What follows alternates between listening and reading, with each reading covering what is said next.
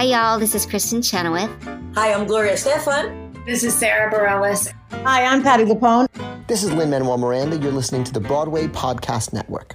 Step into the world of power, loyalty, and luck. I'm going to make him an offer he can't refuse. With family, cannolis, and spins mean everything. Now, you want to get mixed up in the family business. Introducing The Godfather at ChumbaCasino.com. Test your luck in the shadowy world of The Godfather slot. Someday, I will call upon you to do a service for me. Play The Godfather now at ChumbaCasino.com. Welcome to the family. No purchase necessary. VGW Group. Void where prohibited by law. 18 plus. Terms and conditions apply. It is Ryan here, and I have a question for you. What do you do when you win? Like, are you a fist pumper? A woohooer, a hand clapper, a high fiver. I kind of like the high five, but if you want to hone in on those winning moves, check out Chumba Casino. At ChumbaCasino.com, choose from hundreds of social casino style games for your chance to redeem serious cash prizes. There are new game releases weekly, plus free daily bonuses. So don't wait. Start having the most fun ever at ChumbaCasino.com. No purchase necessary. Group. Void where prohibited by law. See terms and conditions. 18 plus.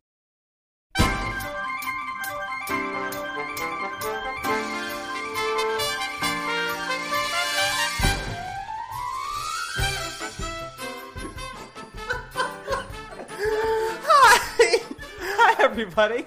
I'm one of your hosts, John Miscavige. And I am one half of your other hosts, Matt Koplik. We are laughing just because we are, for seemingly the first time in forever, applicable reference.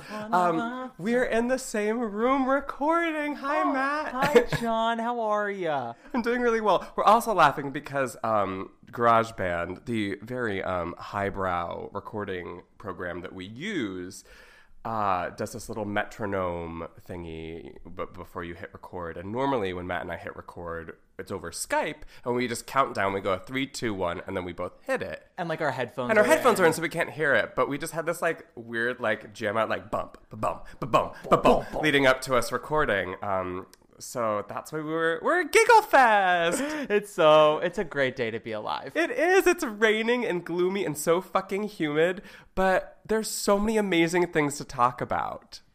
Um, yeah. Well, so okay, we planned originally to record the week before the Tony Awards. Sorry, I'm sorry, I'm sorry, everybody. Not, no, there's no blame except for Except your, it's my fault. your gay stomach is what. No, it was-. So John was out of town, and we we made a, a plan. We did. Um, we made a plan to record. It was in the- it was in the calendar. It was like in the calendar and everything. And the day before, John's like, okay, like, I, can we actually move it to, to tomorrow because I'm I'm at my parents and like things are going down. Sure, sure, sure. Yeah, yeah. And then like the m- that morning, no, was it that? It was that night? that night. That night. night. John texted me. He's like. Do not hate me. I've been throwing up for like six hours straight. everything. I threw up everything I ever ate. Um, yeah, it was. It, it, I don't. I'm not one to get sick a lot. Like if there's one thing, you know, I might have a lot of issues with anxiety, certain bouts with seasonal affective disorder. Like I, I definitely have my fair share of health problems. Absolutely. But if there's one thing that I don't do a lot, it's, it's, it's I don't get nauseous, like uh, to the point of uh, vomiting a lot. And I just last week it all just hit me, and then I was I was like I think I'm okay. The next day I woke up and I was not okay, and the next day I woke up and I was like I'm okay, and the next day I woke up and I was like I'm not okay. But then I was okay for a little bit, and then 4:30 p.m. hit, and I've never in my adult life gotten to the point where I literally like Charlie Brown style walked over to the bed in like a slump motion and I just fell like face first at 4:30 p.m. and could not move for hours. Like Oh, yeah. couldn't move for hours. I was out for the count. That was me um, back in December. I don't know. I got something one day. Like I, I, I remember waking up and getting like myself ready to go to work, and something just happened. Mhm. Um, and I, I, I Something I- just broke. Like, it- it's that moment. Something just broke. Like, Yeah, literally. You're like, Absolutely. oh, shit. And like, mm-hmm, um, Oh, all, yeah. all, both ends, babe. Yeah, I was worried about that with this I- one. I'm sorry. Like I remember living on my bathroom floor all day long and like would, would brave my way back to the bed and then like five minutes later no back to like Yeah. for 24 hours straight Yeah. Um, yeah, and then the next day I just slept all day long. But that is also how I got to watch Marvelous Mrs. Maisel in a full day. Which I haven't started yet You because I have should. I have such a long list of things I need to start. But and I have this really awful problem where I just love the shows that I love so much, and I just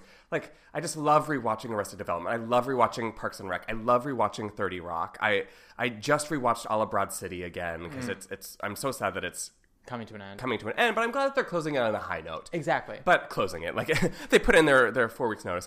Um, but Matt and I were just kind of discussing before we t- hit record that I just started two nights ago this little ditty that people have been telling me to watch for years now, um, called The Good Place, and I am hooked. As well, you should be. I am. It is. I, I, I love it. Okay, so yeah, we were literally just discussing this because I had mentioned to John that how happy I am that uh, Younger is back with a certain unknown Broadway talent called Sutton Foster. Suit and Frewster, yeah. Yes. Mhm. Um, it is th- the way that I describe uh, Younger is that it's like artisanal cotton candy. It is Oh. such fluff, but it is specifically made like cannot get it anywhere else. Kind of fluff. It is Man. real. I've heard it's great. I It feel like I would really like. it. Yeah, you have to take it for what it is. Like, they, Yeah. there are episodes where they try to make it about ageism and like don't don't and it doesn't work. They're like, oh, we're gonna have a serious talk about ageism. It's like, hmm, Yeah. you're not, you're not at all. Um, but it just, oh god, it's so delicious. That's all I Yeah. can. That's the best word to describe Younger. It's delicious. the Good Place though, Yes. is. Dis- like it disguises itself as cotton candy. It is a full-on filet mignon. It Yes, is. it's brilliant. It is. Ted Danson is a comedic genius. He really is, and Kristen Bell is And great. Kristen Bell is And- amazing. And you're only you're still on season one. Yes. Has anyone spoiled the first season finale? Uh, s- No. Okay, I I won't- and I've actually been very the twists and turns have got me. Like I thought I like I was like okay like this seems pretty cookie cutter and not not cookie cutter in like a bad way, but uh, I, I didn't expect to be as sh- you know as shocked. There an episode ends and it's a cliffhanger and you're Every time. you are, you're taken aback. I, I just yeah we uh, I, I stopped last night and another cliffhanger and it, it was so late and I was so tired. I, I, I wanted to watch more, but I I, I didn't. But I can't wait to. I love it's, it. It's literally like if Breaking Bad and Parks and Rec had a baby. Billy, I beg to differ with you. How do you mean? You're the top. Yeah. You're an arrow color. You're the top. So Th- yeah, there's that. Um, I I feel like I guess we should talk about the big elephant in the room. what does my ass have to do with this podcast, John? Well, Because your ass was at the Tony. oh my god, um, there was at the Tonys, Was y'all. this your first time? Yeah. Right? Yeah, because that w- was the whole big deal. It hurt a little bit. Um, But then it feels really good. oh yeah, absolutely. I mean, I grabbed as much olive oil as I could, and it just went for Yes, it. You should try coconut oil next time. Next time, or like go to the last tango in Paris where you get some butter. Mm. Um, butter. Uh, yeah, I was a guest at the Tony Awards. I want to make it very clear, I did not purchase a ticket. Not not and not that I look down on people who purchase tickets. I could not afford one of those tickets. Those things were like a thousand dollars. No. Yeah, which is why like which is why like when like you, you would think that if you weren't say like a member of you know, the producing team or creative Right. or whatever like any muggles that came into the tonys were going to seem like muggles everyone is in a tux or a suit or a gorgeous gown because those people can afford it Mm-hmm. Ooh. those tickets were four digits um yeah Mm-mm. Uh, no thank you so i did not purchase tickets simply because uh, bitch has rent to pay Yeah, that's a Hamilton of money. did you just come up with that I did, and I'm I'm regretful, but I'm proud, which is That's so me. much my life. I was gonna say every time I go out. Honestly, that was me the night of your birthday. Afterwards, I was regretful but so proud. Which we should we should talk on that. For we should talk second. about that. John My had a God. It birthday so much extravaganza. Fun! I Um, love being born. I don't think I, I I did not intend to be out as late as I was that night. I was. I stayed out later Yeah. for your birthday than I did at the Tonys, and I went to the after party uh, for the Tonys at the Plaza. we we stayed out pretty late. I mean, but the thing is too is like it, it, we stayed out late in only the way that you and I would stay out late. We missed one of my best friend's drag show. She hosts, uh, she co-hosts Broadway Mondays at Hardware Bar, Sutton Lee Seymour. I was able to be there for the last thirty minutes. All right. And, well, uh, well, because and you would not have gotten there when you did if I didn't text you. So I, left. know. Yes. Okay. Okay. Well, sorry, guys. We're all over the place. It's like it's like Memento or It is. It is right like now. Memento. Um, John had a birthday, and the way that my celebration with him started was he did a an escape the room. Yeah, we didn't escape the room in a theater. It was set in a theater. It was very meta. was the theater was with puppets. It was Oh my god. it was very scary. It was puppets. They were like kind of doing Les Mis. Like it really was almost too much on brand for me. Absolutely. Well, so the best part was um, you had a friend. So we're sitting there for. Uh, I had never done escape the room before, so I was Oh, already very so nervous. fun. It was a lot of fun, and we and we we won by the way. Yes, we dominated. They thought they thought we were gonna break the record. Yeah, we were like three or four minutes away from Yeah. breaking the record. It was really good, but um. We're sitting there, like there are puppets hanging all over the place, and one of the employees always, I guess, has to sort of explain to you how things go. And the way he introduced the room was like, and the puppets have a message. And one of John's friends let out from his gut, "Nope." Who was it? I don't even remember. I don't, he, I don't know. Oh, lot- Jeremiah. Jeremiah. think. Yeah. I think it was Jeremiah. Jeremiah. Because and as they were like explaining how you had to get out of the room and the puppets were gonna like speak to you from beyond, I was like, it was getting creepy. I was like, this is the plot of Saw right now. Yeah. We were in the plot of Saw. It was terrifying, but we did win. We did We win. did. But so we then moved on from there to a bar. Which what was the name of it again? Uh, Tanner Smith's. Okay. Very, very lovely bar. Yes, in Midtown. And I every time I passed by it, I didn't know that that was the name. Cause Oh, you've never been before? Well, I passed by it and it says bar outside, so I just thought does, I just yeah. thought it was bar. No, I thought it was like a That does seem like a very much like Hell's Kitchen ish name of a bar. yeah Bar. bar like Like, we- Bacon Bar. Like, what the fuck do you think happens at Bacon Bar? They It's a bar that has bacon. Like, that. There's your answer, kids. So, Well, it's like what happens at the International House of Pancakes, burgers. yeah, exactly. Um, you, you know about that, right? or it happens at Industry. Wait, wait, Shame. wait, you know that about right? What? IHOP and IHOB. No. Oh, so that joke just did not land for you. Uh, International House of Pancakes changed their name to International House of Burgers. What? Yeah, What? What? like the other day, and now everyone's like, um, excuse you, that's not no, no, no. So Burger King right now is Pancake King because like to because they're trolling IHOP.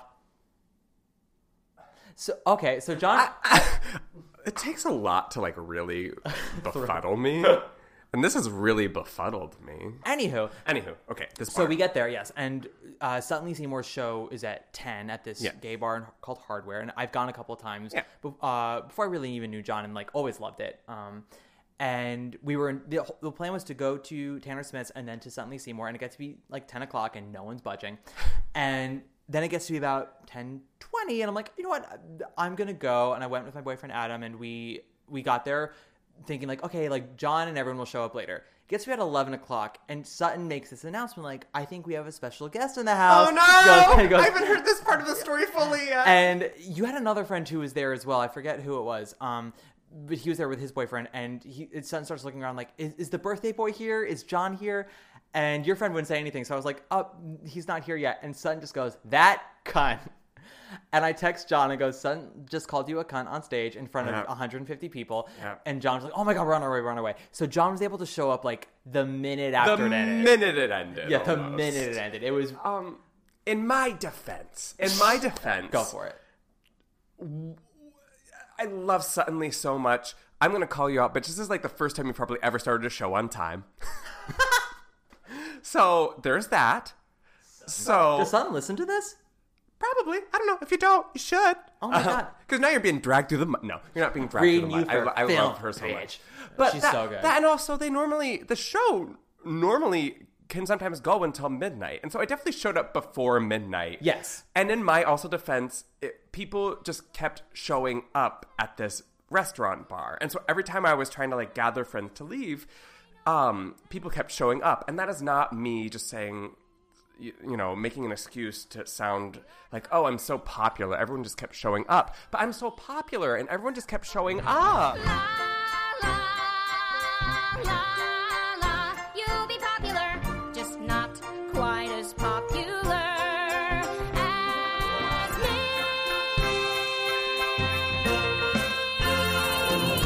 So yeah, John gets there and with a couple other people, and we were there for like better part of two hours. I want to say from like We almost were, until, we were there for a while. yeah up until like two in the morning. And with I- with one of my dear friends who Matt met for the first time. Uh, I don't know if she listened to this. Hi, Deborah, if you do listen to it. Uh, her name is Deborah Craig. She is the original Marcy Parks in Spelling Bee. She is one of my favorite people in the whole wide world. She's and a she's gem. a trip. she is. She's a trip, She and so and Matt Matt got to experience her, and we just like sat around Hardware Bar because they were still playing musical music videos, Yeah. whether the Tonys or TV show performances or bootlegs, Mm-hmm. and so we were just watching these music videos of Chess with the most teased out hair, or, just, or remember when they did the, they did um all I ask of you All on I a Ask of beach? You on a, on a green screen beach. It was so weird. Sarah Brightman in front of a green screen in a weird flowy like beach dress singing "All I Ask of You." It's so weird. I do imagine that's what the real good place looks like. Probably. oh my god.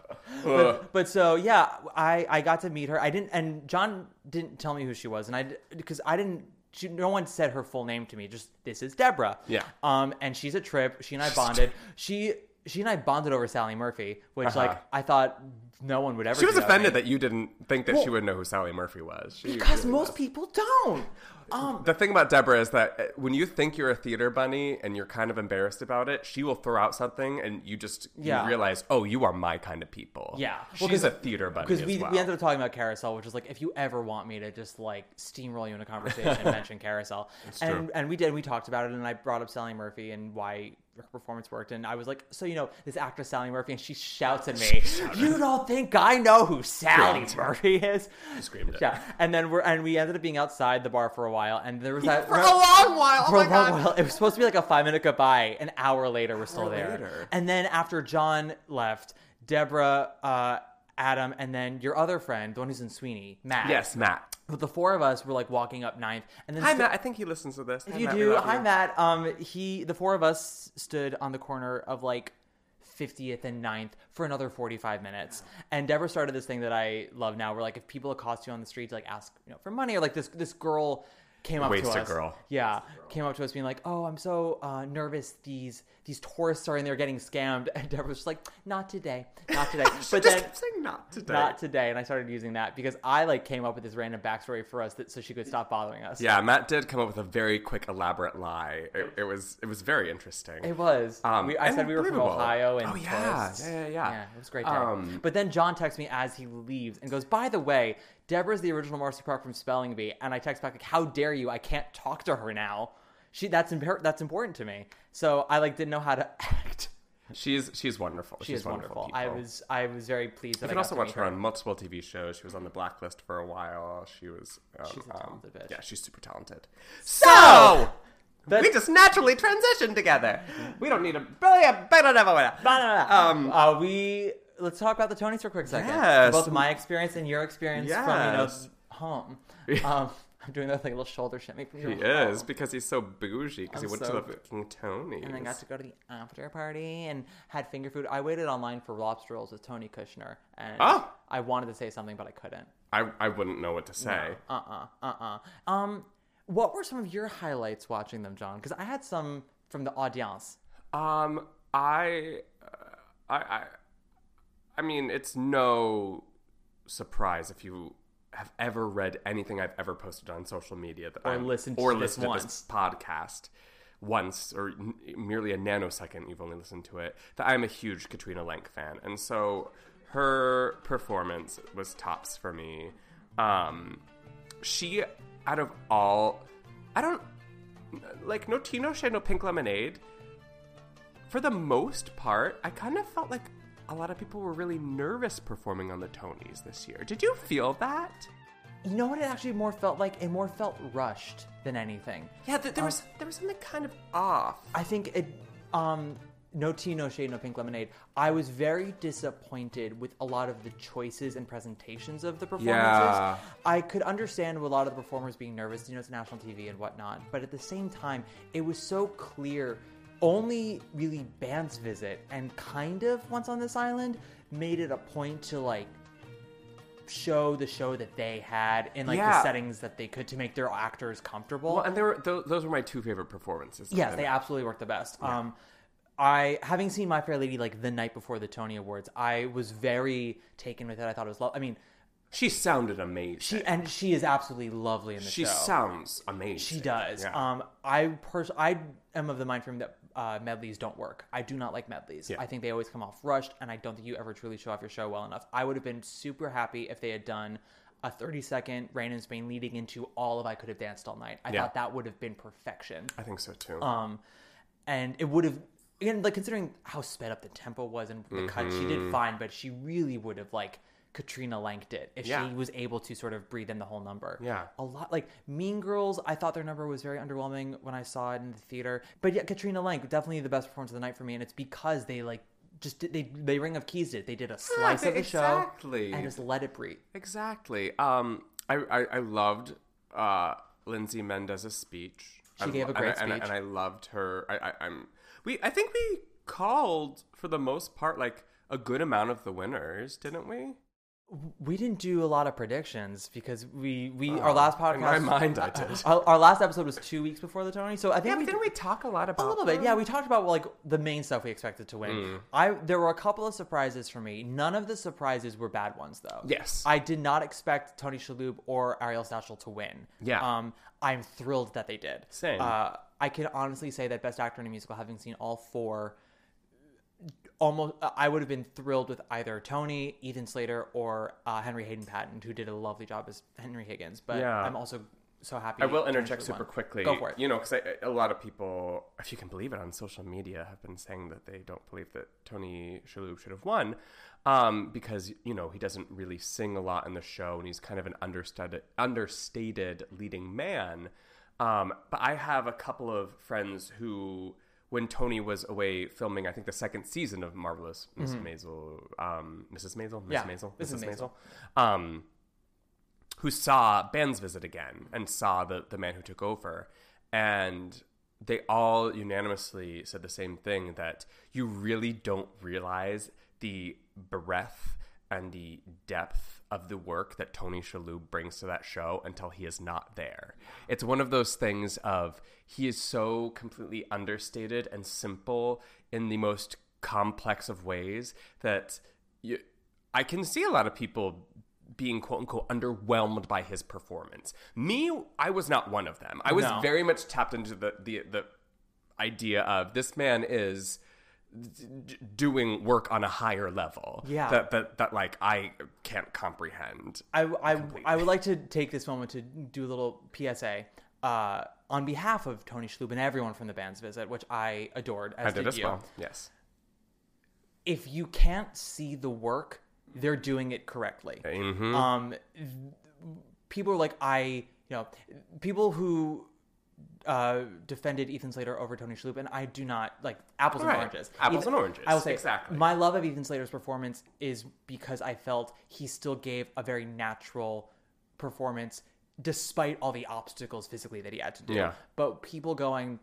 Ethan Slater hung upside down while singing, and Ethan Slater, you know, bent over backwards for a show. I was like, that's not what makes a best performance. Right. It's wonderful. It's what makes most performance, but that's the same thing that people had a problem with with Leonardo DiCaprio winning for The Revenant. Was Yeah. like, like him eating raw salmon is not best acting. It's him eating raw salmon. Yeah. Um. So this is not meant to be to your shade to Ethan Slater, who again, as I said, No, right. wonderful, and w- would have been happy to have him win too. Tony Shalhoub winning was because it was such a wonderful performance, so integral to that show, Mhm. and you couldn't see the mechanics of it. It just Mhm. felt organic. Yeah, it did. It completely did, and it was it was beautiful.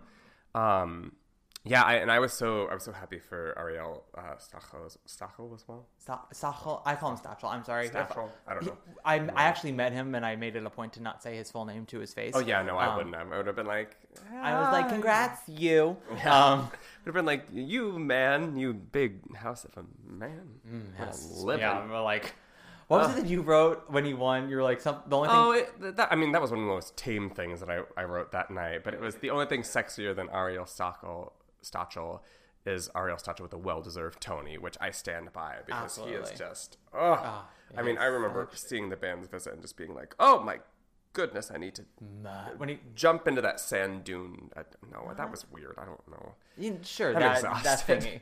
We're all exhausted. I just love it when he goes, "My funny I Valentine." know. Oh my wet God. was wet. Um, Um, Yeah.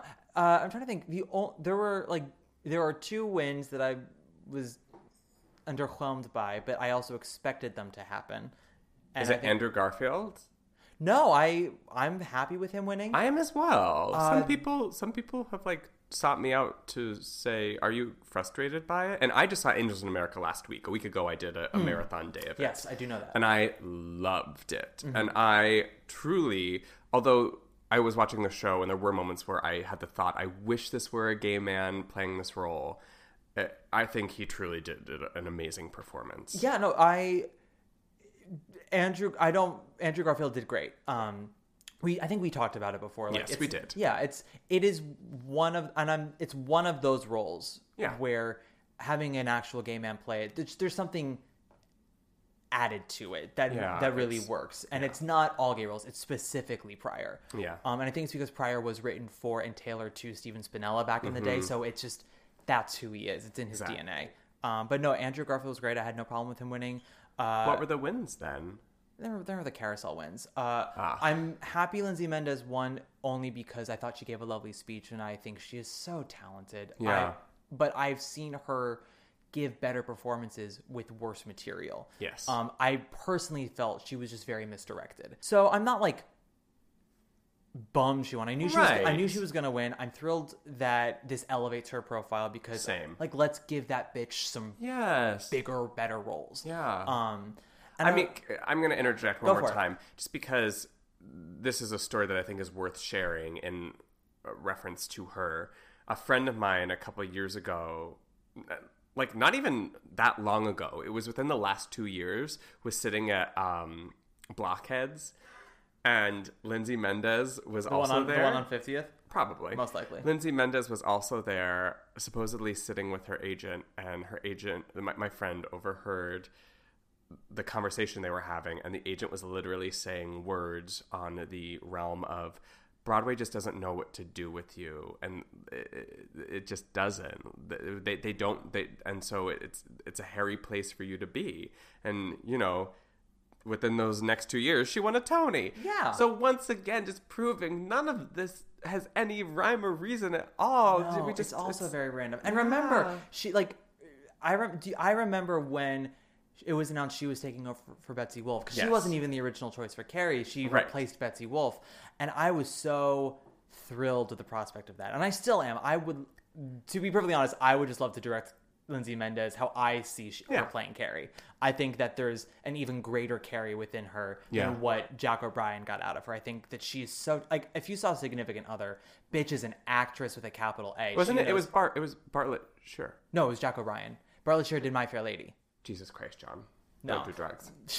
Bartlett, I'll say Bartlett Sher would have given a more uh, subdued. Yes, I'm sorry. Carrie why from did, her. Why did I ever even try to correct you? Why would you even? Why would I even try? start that? I'm not the brains of this. What am I thinking? You've got brains. It's just No, fried. It's just so fried. fried. You puked them all out a Oh, week I ago. That's all. did. That's all. Um, yeah, no, I'm. I love her. I saw her in Significant Other. I saw her in. ah, what else I see her in? Not 35 millimeter, but I did. I do love her. Dogfight. Yeah, Dogfight. She was great in Dogfight. I um, never saw she's her in she's a great actress. She's a great singing actress. She's one of the best we got right now. She is. I'm just. I will put it this way. I'm grateful when she eventually leaves Carousel with that Tony and the prominence that Tony's now given her profile. Yep. And see what Broadway does for her now. Yep. Because they need to do something for her now. Right. Exactly. The queen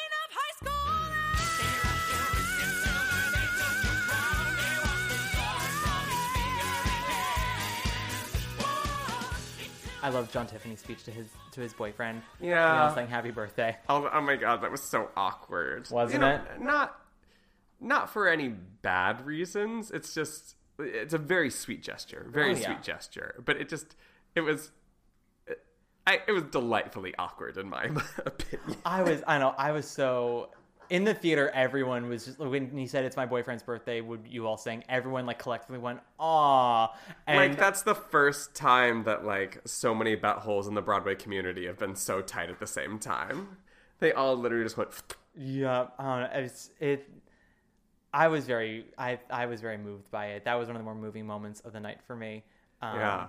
I'm trying to think what else. I was also very impressed with Sara Bareilles and Josh Groban. Yeah, I thought they would. They did great. They did a really The- great job. The one thing I will say was that it seemed like a very, um, from watching the telecast. Have you gone back and watched it? I watched some of the performances. Yeah, yeah, yeah. Um, because someone emailed me the next day and said, you know, my viewing party was debating how much of Once on This Island was actually done at Radio City because they thought maybe some of it was pre-taped. And I went back and watched it. It was like, no, that's 100% what they did in the theater. Um, ah, okay, so- cool. Because I was wondering that too. So that's that's interesting. Yeah, it was 100% in the theater. That's really Uh, cool. Yeah, I, wa- I rewatched performances to make sure that, like, it came across the way it felt in the theater. Yeah. If there's one thing that it did seem a little bit to me is just that watching the award show, the audience at Radio City seemed very um seemed very kind of uh, uptight isn't the word. They just didn't seem very happy to be there or happy to support each other. I, I, I I think maybe so. I, I have some other friends who, in the past years, had gone when James Corden had hosted and all these other things. And from what I heard from those people was that those years people were really eager to cheer and stand up and kind of scream and laugh and all these things because James Corden during every commercial break was out on stage working and um, telling jokes and revving the audience up. And if there's one thing that it felt like, it just felt like the audience was just sitting there. And I and I could see Josh Groban and Sara Bareilles maybe not being the two people to rev an audience up, They definitely were. especially Um, on those breaks. They, I will. So yeah, being in the audience. So there's an hour before the show where we have to sit there and watch um, them do a bunch of right. random awards. And they did not show a lot of awards that I thought they were going to. Well, something that actually made me giggle was the fact that uh. Moses, I don't know how to say his name, Band's Visit's Librettist, Yeah, yeah, yeah. got his Tony Award on TV only because everyone thought it was going to be Tina Fey, and they wanted, and they were, they put it on air in hopes of seeing what kind of speech she gave, and when she didn't win, it, he got to give his award. Um, I didn't realize that was why. Absolutely. I found that kind of interesting. It's because she had won the drama desk in the outer critics ah. circle and most people assumed she was going to win Yeah. because like mean girls is a fun show i would not say it's exceptional i wouldn't even personally say the book is, is exceptional but it's Yeah. fine it's, Yeah. a, it's funny it does its job for the most part it's good enough that if she were to win you wouldn't be like Right. Like, what the what fuck is yeah it's like you'd be sort of like sure whatever and she's tina fucking fey exact- like if she exactly. wants if she wants an award give her the goddamn award Give her the goddamn award, you guys. She's Tina Fey. Uh, so yeah, it def- like the vibe in the room was definitely that she was gonna win it, and when she didn't, that's the reason why he won. Um, I will say, yeah, they didn't rev us up th- either before or during uh, uh, commercial breaks. The one time they did something was they had the guy from SpongeBob do a demonstration of why sound design was important. So they did this like big uh, film montage of plays and musicals, but they turned off the sound and they had him do weird sound effects to everything. And Oh, that's was, really cool. it was really cool. And like that was the one time audience I was like, you- "Yes." I wonder if you could like watch that. Anywhere. I think you can. I think it's Oh, I think it's available somewhere. Because that was you know everything else was um showing old high school photos of nominees. And They did like they would do multiple choice of which of these shows is the longest ever on Broadway. A. Cats. B. Chicago. C. Phantom. D. Memphis. And it's Yeah, like that, that seems boring. yeah, everyone in the audience is like, "Fuck you!" Like, Right. We all know. Go Right, away. right, Um, exactly. yeah, it was like, don't demean us. Uh, I will also say, it was upsetting being in the room every time uh, nominees were announced because it was so very clear that Mean Girls, SpongeBob, and uh, Harry Potter had a lot of family and friends in the audience because they were the ones who cheered the most for any nominee that came on, which is fine. Support who you want, but then they would stop applauding for other people. So it would if you like like if you Oh, were a little bit of favoritism. Exactly. Like if your- you were a, if you were a My Fair. Lady nominee who came right after a Mean Girls nominee, good luck to you because I it did would be notice. like whoa. I did notice that. I I, I thought that the, some of the cheering was just uh, extreme, not in a bad way, but I, I did notice that. I, I thought. I, I, I kind of was surprised at some of the people who won after the amount of applause that after people would get because sometimes that's indicative, you know. Um, yeah, interesting. That is very interesting. It I'm learning so much today, you guys. It's I'm I'm here to teach all the youngins and John. Yeah. Uh, it's yeah. Oh, I'm young. I was I was you're at heart. We're both young at heart. Uh. no, and it made me mad, and it, that also translated to the in memoriam, which made me really mad because it people used to applaud, and then that kind of stopped because it came across as really crude. Yes. And then because Barbara Cook was the first person they showed, everyone applauded, and then it just happened. Yeah. And I hate it when people applaud and then don't applaud because it's implying that certain lives mattered more than I- others. exactly. It, it is so weird. It's it's such a weird thing.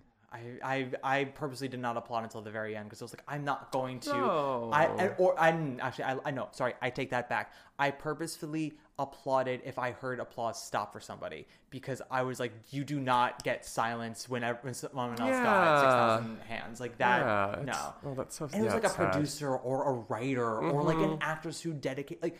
Jan Maxwell is, of course, the most famous person to have had this happen this past year. But there were other people on that on that screen who were actors who didn't become famous, Right. But dedicated their whole lives to Broadway. Yeah. Like that. that so pivotal to to to this craft.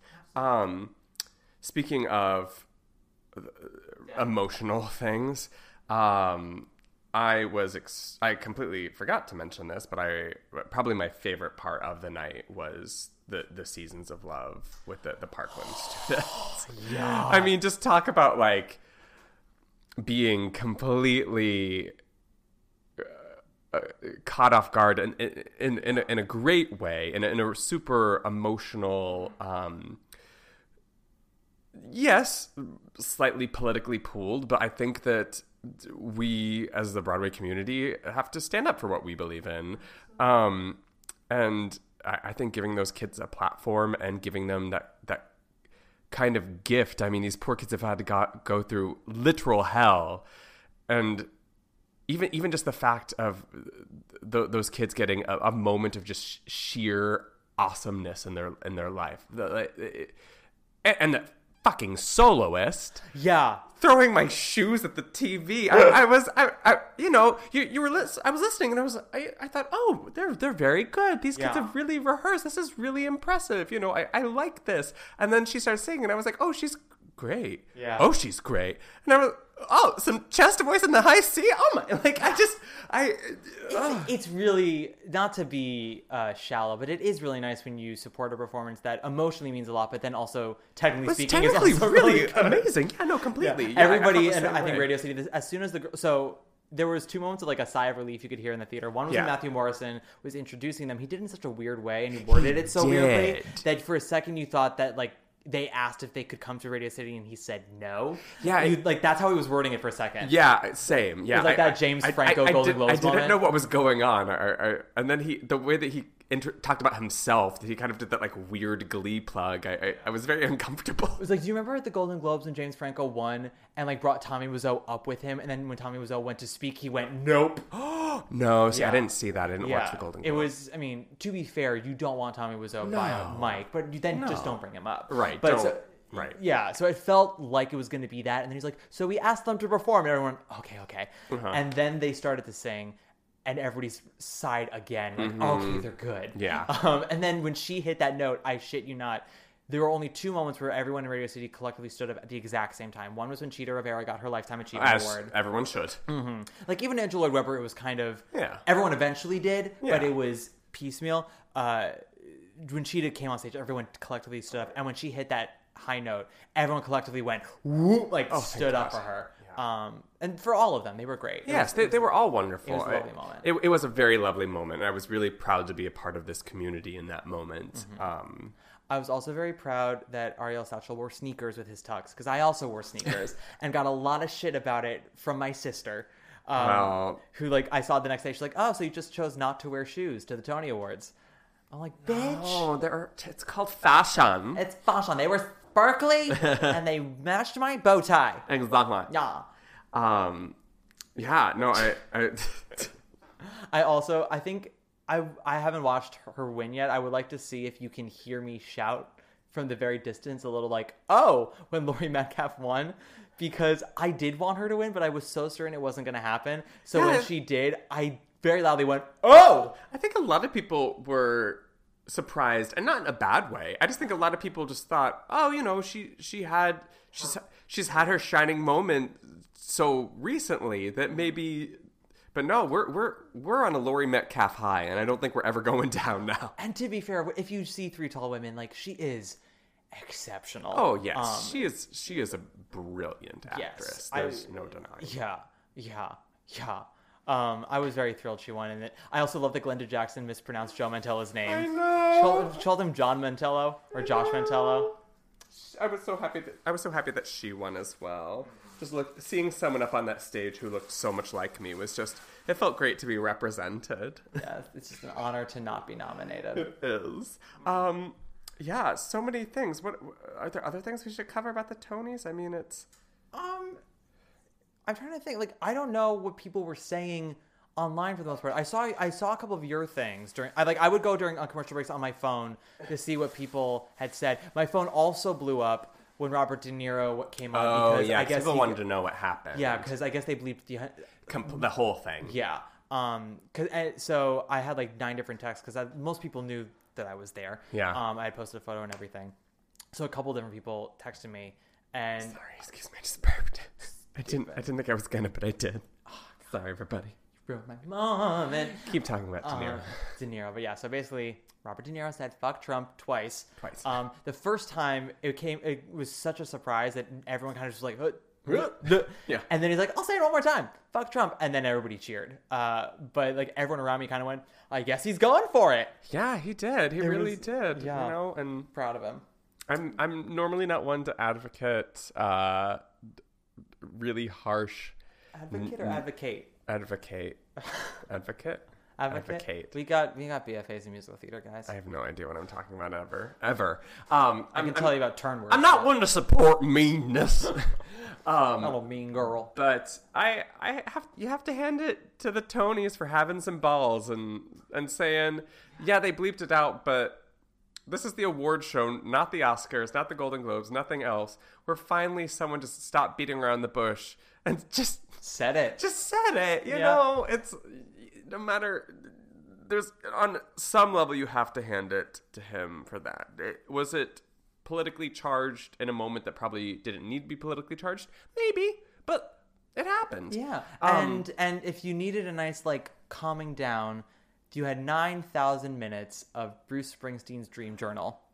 oh my god. I am confused a lot in life. Like that's just a thing that happens. I there's nary a moment in my day that i'm not utterly confused by everything that is happening around me. It truly is a sheer miracle that i live day to day i don't know if i've ever been so confused as i was during that bruce springsteen cool monologues for tweens monologue that he was just reporting like that was just uh, that was just slowly trickling out of his mouth. I i was so confused. I felt like I was twelve again, re- looking at a Playboy because I was thinking to myself, I feel like I'm supposed to like this, but I, just don't, like this. i just don't like this this is confusing to me Yeah. um that entire audience. I mean, it was a like everyone was so quiet because we were all just waiting for it to happen. We're like, when's the song gonna start? Yeah. And then he like it was. I don't know how long the actual performance was. It felt like ten hours. yeah no it, literally angels in america felt about half of that speech that monologue And I, I felt like 90% of it was a monologue, and then he sang others and then called it a day. And it's like, oh no, it felt like he shat on my face in that way and then Yeah. and, and said it was a facial and called it a facial. yeah it was it was so it was so perplexing in so many different ways um but all that being said gives us fuel for the fodder to make fun of it so exactly. Like I'm I I'm a catty bitch as much as the next Yeah. person. The people behind me were extra catty, but uh, I I won't say their names on air because one of them is a person. But uh, I told John beforehand, a person in the who's prominent in the theater community sat behind me at the Tonys and had a lot of opinions. Opi- yeah a lot of opinions Yes, uh, like they were they were quite interesting yes. to hear about Uh, Regina George could have taken a lesson from this person. Hmm. Yeah, and then when I like turned around at one, because they said one thing that was like very actually true, and I turned around to like acknowledge like that's a true statement. They literally looked at me and go, "Can we help you?" that like the level of cuntiness Yeah. involved in that is I extremely wanted, high. I really, really wanted to be shallow again and be like, I'm sitting in the orchestra with you. Yeah. Clearly, I'm not that much of a muggle. Right. For Come all on. you know, I'm Cameron Mackintosh's butt boy. exactly. I could've For all been- you know, we're all Cameron Mackintosh's butt boy. He could afford it. he truly can. Yes. Um, on that note, um, On that note, let's talk more about My Fair Lady. yeah, I uh, you just saw it right before the Tonys. Oh, so the I night was before. I did. I was actually 100% joking. I was trying to think of like what's the opposite of Cameron Mackintosh's butt boy, My Fair Lady. Um, I did see it the night before. All, I mean, it was super lovely. The best thing about it is uh, my friend Kayla works at the merch stand. I didn't know that, so she got me a heavy discount, and I got a Lincoln Center Rodgers and Hammerstein umbrella for 20 oh, bucks. that's really cool. Yep, my mom looked at it. She goes, "Don't use that just anywhere because it is like, it's so like Lincoln Center did, has done King and I Carousel in South Pacific, so it's it's all three of their posters sliced up and like all over the the umbrella. So it's a very colorful umbrella with like the show names all around it. So it's like it's a garish umbrella that I adore. And she looked at it and she goes, it. "Just don't use that." Anyway, I mean, I can go grab it. It's here. Uh, afterwards. Afterwards. Well, well, I Uh, well, know that as soon as this podcast is over, that I'm looking at a gay ass umbrella. It is so. V gay. V gay. Um, it's Kelly Kelly Audra, and I just Ah, I dreams. I mean, yeah, but I that was the highlight of the evening for me, and it was a, yeah, it was, it's a lovely production. I'm thrilled once on this island one, but it, uh, I am as well. I would have voted for either one. Honestly, they both were so beautiful. And Lauren Ambrose, I want to say to all the haters out there that were like, "Where's Laura Benanti? Where's Hmm. Betsy Wolfe? Where's Phillipa Soo?" I was like. They all could have done a lovely job. Lauren Ambrose did just as lovely a job, and I am thrilled for her. Yeah. I hope we get some more musicals with her because she is so good. too. Yeah, she, she- is good. I really enjoyed her Tony performance. Yeah. Um, I will say I don't. I listened to her. I was like, I don't hear Fanny Brice anywhere in there in that voice, unless like, no. unless she was hiding it hundred percent from what she did for for her Funny Girl auditions. But like, she does not. She belts very rarely in My Fair Lady. Even Henry Higgins, like, it's only half the time is she really using her chest voice. Yeah. So I I was I was watching it every now and then, going, I really want to know what she was gonna what she was gonna sound like on that score because I can't hear it. yeah. I just from hearing I could have danced all night. I obviously cannot hear any bit of Fanny, but doesn't mean she can't do it.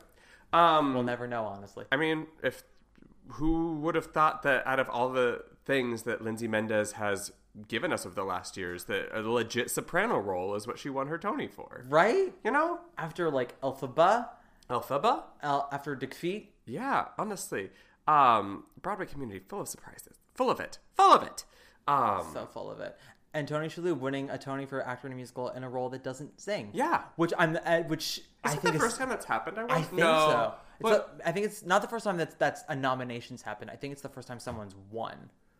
Well, did um you're gonna hate me. You are literally going to hate me for this because. I'm so down when it comes to history. Uh, Rex. Harrison, the original. And My Fair Lady. Yes. Did he not win? No, he did, but like he But had, he doesn't sing. but he had songs. yes, but he doesn't sing. He had okay. If we're gonna get technical, you could if you listen to him in his songs, there are moments where he has like a musical moment. So we're talking technically speaking, like Tony Shalhoub didn't have a song in Band's No, like Rex. Harrison had Songs. songs. Yes, um, I mean again, it was it was mostly speaking songs, but the same thing with Robert Preston in Music Man. It would be like Mm. eighty percent talk, talk, talk, and then a little bit of song. Yeah. and I would I would probably say that's how Rex Harrison did most of his stuff. It would be talk, talk, talk, sing, sing, sing, talk, talk, talk, talk, little note right here. Gotcha. Um, which is like fine. I'd rather someone know what their limitations are than try to you know go beyond their means. Yeah, I get that. Um, Like when a deep alto tries to do a Vita, and it's like, girl, no. Like we have the same vocal range. Don't you try to sing Buenos Aires? um, um, um, um, I forgot. yeah. It's been a it's been a long day, guys, It has been a long day already. and this is the first time we've been in the same room. It's exhausting. Yeah, I will. I want to say, John. When John and I were planning this recording session, he texted me this morning, and he goes, "So where are we gonna record?" And I shit you not, it's been so long since I've seen this fucker like in the flesh. Um, his birthday aside, Yeah. that f- it, for five minutes, I was like, I thought to myself, what does he mean by that? I went, oh, of course, we're in the same city now. We are going to be in the same room. I'm, I've been so used to just recording into my microphone via Skype. Oh my god. You know, I, I kind of enjoy being Brigadoon and only showing up once every hundred or so years. Uh, just because it just keeps people really guessing. Uh, even last night, I was at an event, and the, these people were just. It, it's really quite wonderful if everyone's first response when they see you is they just go, "You're back," with with a bit of shock in their face, and then I go, You're still alive? yeah, basically, you're still alive. It's it's th- that's that's most of what I get in life. Um, It ain't too shabby. yeah, no, it's not too shabby. At least people are impressed that I keep keep survive. I keep opening the eyes every morning. You know, He rolls out of bed, and that makes sure everything still works. I do. Um, oh, something that Chita said in her speech. I don't know if they showed it on air. She was like, "All the women in the room, wake up every morning, cross your right leg over your left leg, then cross your left leg over your right leg. If everything still goes smoothly, you're okay." Oh, then I'm not. Okay. She was like, she was like, "You still have time left." I am not okay. It was, oh god, I, I'm I'm ready to retire already. me too. Just like put me in a wheelchair and, and call me Nancy. I would love to already live in one of those like old home for actors, like you know on Will and Grace. Um, the Zandra? Zandra, yeah. What? How Sa- the character Zandra lived in one of those old acting homes. I mean, Eileen Brennan is one of my favorite actresses, anyways, and my so God. that that role, that that character is just one of my favorite characters in the whole TV canon.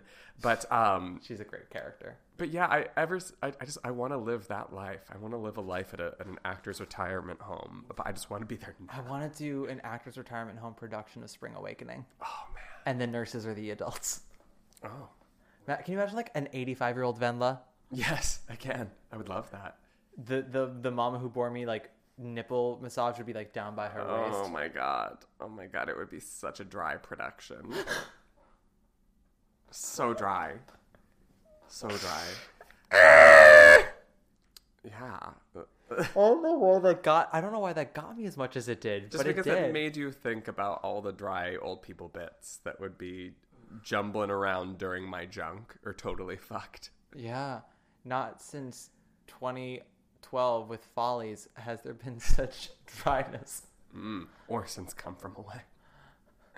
Oh yeah, I guess so. Come From Away was kind of an experiment in seeing if if um, if the How many world, women over if 50? the world will watch people over fifty dance like they're in Spring Awakening or move like they're in a modern rock musical. Very interesting. experiment. Apparently, they're still. apparently they like it. Yeah. Um. Do you have anything on the docket for your next theater viewing? Um. I want to see. I want to see SpongeBob. I want to Yeah. see SpongeBob next. That's kind of, kind of, the thing that I care about most right now. I really would like to see Carousel, but I've kind of heard so many mixed things about it. From who? No one. Oh my. Um, but I've also the, last couple things I've seen have been um, like Angels in America, uh, all these kind of big epic things. I kind of just I want some fun musical fluff. yeah. Um, SpongeBob is totally worth it. Yeah, I'm I'm really sad. I I could have had a ticket next week to see Joshua Harmon's next or new play, which I've heard is amazing. With it, with Idina Menzel. Yes, and I've heard that she's amazing in it. People people really have been loving her. And fun fact about me, I met Josh Harmon last night um, at a roundabout event, and I was super nervous because he's one of my favorite playwrights, and I, I, you know in my mind watching his shows, I think, gosh, he and I just have he shares the same brain. You know, not not to say that I'm as smart as him because I'm not, but we just have very like the things that he apparently finds funny, I definitely find funny. And so we started talking and he was he it was like making a half joke and I, I was I just thought this is my chance. This is my chance to joke with Josh Harmon and to let him know that I am the same. And I stuttered in delivering the joke and I, we all just ignored it and I just it was so shameful. But then later he was talking about the Bachelorette and I successfully nailed a joke about the Bachelorette and that was just a really important moment in my life. Bravo. Um, Bravo. yeah, Bravo. so that's a little humble brag right there. I, I was able to rally and uh, collect myself after making a fool of myself in front of Josh Harmon. Uh, but I really want to see those. Those are kind of the two things I really want to see. And so part of me thinks maybe I'll I will see the Josh Harmon play. I, I could get a ticket to it this week if I wanted to, but I kind I just want to see some like I loved doing a new brain. Doing a new brain was one of the best experiences of my theater life. I, I've I've just been crying so much for the last couple months that I just want to I want to see some fluff. I want to see a sponge. So you don't want to see three tall women, and you don't want to see about ageism and I sexism. do, I do. I just not maybe not right now. I just I I don't get. I, I'm I'm already. I'm already like I, I have such limited time in this city all the times. It's true. So- It's true. Catching John is like catching a like a, a firefighter. Like I got it. Yeah, it's He's true. here. He's in my hand. Yeah, or like a really um aggressively homosexual Pokemon. Or I guess Like all called Pokemon. Pokemon. Yeah, yeah. all Pokemon because they're all poking a mon. Exactly. Mm. Jigglypuff. You know. She's a queer. Oh my god, she is she she She is LGBTQ. She she is. She honestly should be on Pose, which I just started watching, and I liked that as well. Have you started watching I it? have not. I've only watched the first episode. You are very good about watching the Ryan Murphy stuff. I am not. It sometimes. I'm very good about starting watching the Ryan Murphy stuff. I'm never good about. I don't know if I've ever finished. Do you not finish finish I- Versace? I finished Versace. That's Okay. the first one I think I've ever finished. Actually, I've never finished Glee. I never finished Scream Queens. I never finished. um Green Queens. Yeah, actually, I I, I, I can probably firmly say that uh, the, the assassination of Gianni Versace was the, the first one that I finished. But I feel like I would finish Pose. I really enjoy Pose. I hear it's very good. Um, I would, I'm interested. the the actresses that they have, um, the, these trans actresses are. I would say some of the best that we've had on TV so far. Really, uh, you know, I've always thought that Laverne Cox was is very talented um, in a lot of different ways, but um, But these women wipe the floor with her. these women kind of they, they, they already seem to kind of be wiping the floor with her. So I, I'm intrigued to see where that can go. It's about the ballroom circuit, right? It is, yeah. And Billy, yeah. Billy Porter kind of plays the uh, MC of this particular ball. Tens, tens, tens across the board. And he Yeah. says that. Yes, Oh. in, the, in the pilot, he, he says that. Um, Why are you gagging? She bring it to every ball. hasn't said that yet. Have you have, have you watched Paris is Burning? Have I watched Paris is Burning? I'm so you. First of all, Rex Harrison history lesson. I'm allowed to ask these questions because I don't know. Uh, well, You throw okay. you throw curveballs at me. Fair. I've, I've watched Paris is Burning many times. Okay. I, I find it to be so wonderful. Mm-hmm. Um, a, a wonderful chunk of gay queer history that was caught on film in a time when uh, very much this scene could have completely gone by completely unnoticed and really sheds light onto a extremely uh, j- just uh, mind-opening part of so- sect of society that most people just would never have known existed. It- Absolutely. it- it's, it's it's brilliant. I, I love that documentary. I, I love so many aspects about it, and so I think that's another reason why I really enjoy Pose because Yeah. it really brings some light onto that. I will. Sorry, this is going. This is a tangent going back um, to theater, so I guess it's applicable. Mm-hmm. Um, you know, seeing Angels in America and not having read it or watched the HBO series in probably like almost a decade. It probably has been a decade since I really spent any of time in that show. It is so fucking powerful uh-huh. to experience that as an older, I don't know if I would even say well more well rounded, but just more experienced, more aware queer person and especially queer artist, but um it, it God, we are not worthy of that play. It, it's it's it's so so brilliant in all the ways. It's so scary how applicable it is to our current state in so many different ways. Um,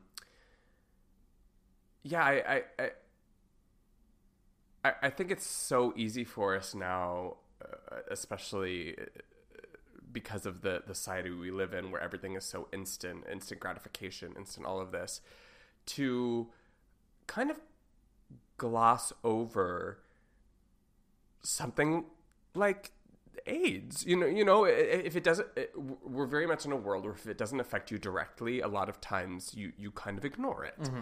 And I'm definitely guilty of that. And it was so powerful to be reminded of where another community that obviously we're both very a part of because of our because of who we are from birth. You know, the queer community, uh, just seeing that history enacted on stage and seeing what these people went through 30 years ago 30 years ago you know we we missed uh, by just a, a fraction because of fate being a part of uh, i mean a, a plague like a real plague that that hit america and specifically our people and it was it's it, it's I'm I, I, understatement of the century, but um, Angels in America was extremely powerful to me to see it again as, as an older gay man. Now, uh, that and the normal heart are two plays that both move me tremendously and frighten me to no end. Yes. I, I, I think sometimes I always think about a parallel universe where I was born in say like 1970 mm-hmm. and you know came to New York like mm-hmm. 17 18 when right as like the AIDS epidemic was like at, at its mm-hmm. peak and people still didn't truly know how it was contracted. Like Yep. would I have gotten it? Would I have survived? What would I have done? Um, That's a big part of Pose too, which you know is, is a thing that I really enjoy. Yeah, like you watch. uh If you do watch Paris is Burning, which Please those- do if you haven't. Please do it. I think it's still on Netflix. It has yeah, been it for is. years. Absolutely yeah. is. It's I mean it's on. It's just in general from a technical standpoint is one of the greatest documentaries ever made. It is. Like as a filmmaker, you would watch it and go, "This is how you make a documentary." Uh, it's insightful. It's funny and sad. It's, Mm-hmm. Yep. It, it moves at the right pace. It's never It boring. Um, it's it, that as you're saying like that insight into that time and like that time capsule is it shows you how much we have progressed how much we have stayed the same uh, how it's Mhm. That, yeah, that one's a crazy one. yeah. Yeah. I always say it's why I always have problems when people rewrite plays from a specific era. Um, for uh, like the most one, recent one I can think of is when they redid Gigi Mm. and like completely rewrote it because they were saying how um they wanted it to appeal to modern audiences. To which I always say we can't move forward unless we know where we've been. yeah. Uh, and there, Gigi is a piece, and I don't. I'm not going to go on a Gigi tangent, but it's a piece that was written by uh, Colette. You know, a very feminist woman at a time when feminism was very uh, uh, limited. And yeah, and it's and so Gigi is an important story of a woman who gets her happy ending on her own terms. The in the few ways she can, Mm-hmm. but modern audiences look at that. They go, "Well, it's not like that now. So why should we Right. know this?" It's like it, I feel the same way about Angels in America. It's like you, the gay community is not like this now, but we could absolutely be this way again if we forget how far we've come. Right. We we really love to pretend that we do live in a vacuum, even though we uh, we definitely don't. Um, yeah, it, it was just yeah. I, I definitely have had those thoughts as well. Of if, if I was born in the in the seventies, if I you know all, all those scary thoughts. I, this is kind of a really sad thing to bring up, but I I I remember one of the first things I you know I, I was raised super religious. I was raised in a in a in a home that that only talked about being gay in a very negative way, in the way of like you will contract AIDS, you all, all these kind of things. And so, uh, gay history was something I never really latched onto at an earlier age because it, I just didn't know. And um, and so one of the first times I really heard firsthand from someone who lived through the AIDS epidemic in New York was a college my my freshman college acting teacher, and someone was doing the scene from Angels in America, the um, the Threshold of Revelation scene. Yeah, the Prior first Harper one. scene. Yeah, We've yeah. been there, honey. Yeah, um, and so yeah, it's a yeah, it's a very commonly you know acting school. I did. I did it when I was 16 and had no reason Well- to do well, it. right. Other than I just wanted to. right but um and and so uh, the the, the teacher really were, were asking the, these kids to, to try to delve into what it really meant. You know the, these 18 year olds to, to to try to understand what the aids epidemic firsthand what it was like. And so she told this story about how she was here in new york in the 80s and you know it, it, it obviously every, everyone was so afraid because it was so unknown. No one knew what was going on, and she said that within uh, like a matter of a year, she went from getting engaged and having her whole bridesmaid party being her gay best friends to getting married next year and having a brides um, like she had a bridal party of zero. Everyone passed away because of AIDS and HIV, and she would have to deal like she had she had told she had mentioned this to someone. Then later, even even in New York, uh, and and uh, only like a year or two later, you know, that, that she had lost all these people or had been continually losing all these people. And someone said this phrase, and I don't think I'll ever really get the taste of it out of my mouth. But she said that this person looked at her and said, um, well, you know, they just can't get rats low enough, low and gross enough to fuck each other, so that's why they can't find a, a cure for AIDS. Uh, the, the, you know, o- only gay people are, are that low and, and, and, and disgusting. And so it's, you know, it's really a, a completely devastating side of history uh, for our community. And um, yeah, I, I, I I really felt honored. Uh, and like, we're so lucky to have Angels in America be what it is so that we can, in a way, never forget and hopefully move forward as society. Although, questionable. Questionable in these current times. Yeah, But, but yeah. we, uh, I, the two things I will say in regards to us is know who your allies are. Mm-hmm. Um, people are always going to not look at the world the exact same way that you do. So if you want to have a conversation with someone who maybe is not 100% where you're at, the most recent example I can think of is uh, RuPaul and his uh, comments about having uh, transgendered or uh, transsexual contestants on the show. Yeah. And the whole trans community was like, ah, I was like, this is someone who has lived in a drag world for decades and is now all of a sudden starting to learn that there are other things. Yes. Give him a minute Yeah. because he is an ally. Just give him- but give him, Yes. but give him a minute. Um, so know who your allies are, and then also, yeah, like never, honestly, never forget because we can't. You have to kind of have that almost anger behind you Yeah. to really fight for it. yeah, it, it, it was crazy the different amount of emotions that it stirred in me. Um, so if you have a chance to see it, if you are in this city, see it. If you are not, pick it up, read it again. Read it. Um, if you've never read it, please pick it up, read it, and then watch the HBO miniseries, which I think has a lot of really great moments in it. Um, I mean, Meryl Streep is in it, so Yeah. giving unknown actresses a chance. Um, Exactly. so brave.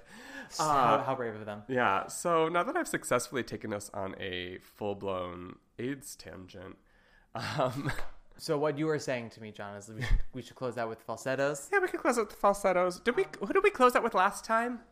Was it Katrina Lenk? No, last time was Taylor Louderman. It was Taylor Louderman. Um, so, so I no, we're kind gonna- of feel like we should because I was th- had had that thought on my way over. I thought that we should give her her Yes. comeuppance. And in fact, I'm pretty sure you did say last time because she's gonna win. We'll Yes. wait till after she wins Yeah. to close out with her. So, you know, we'll absolutely close out with Katrina Lenk.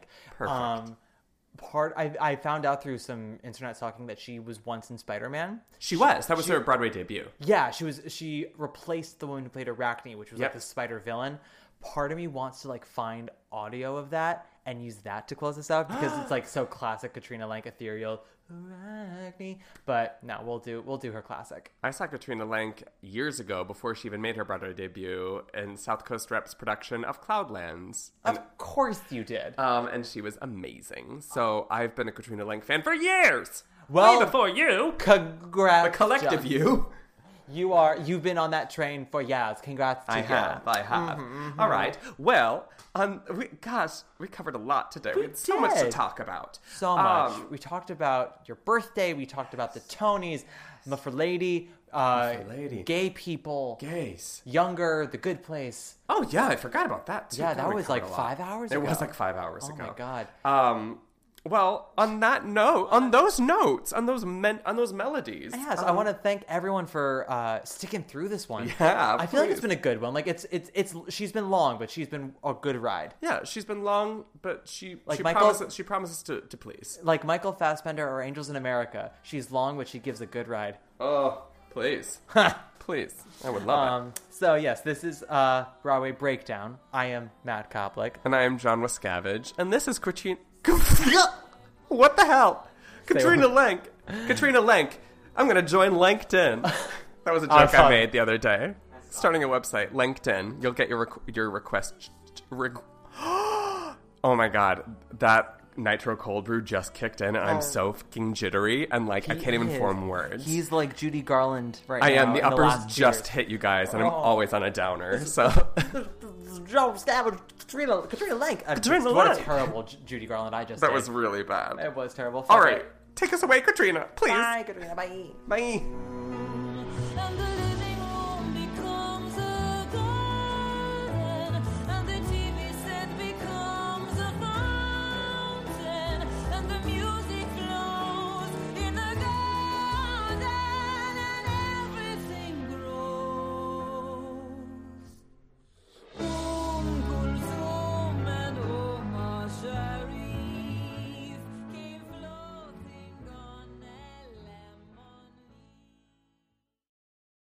Ever wondered how your favorite performer actually feels?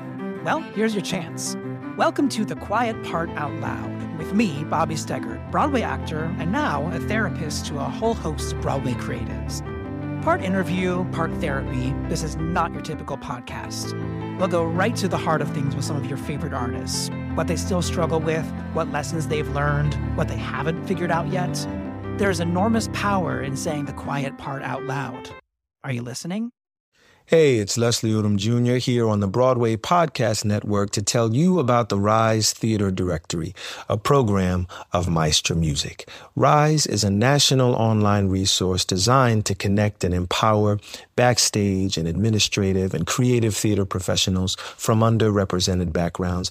If you work or aspire to work in the theater community, this can help you find your next project. And if you hire theater professionals, search the Rise Theater Directory to find your next team. Create your profile now and get more information by visiting risetheatre.org. That's theater with an R E R I S E T H E A T R E dot org because only together we rise.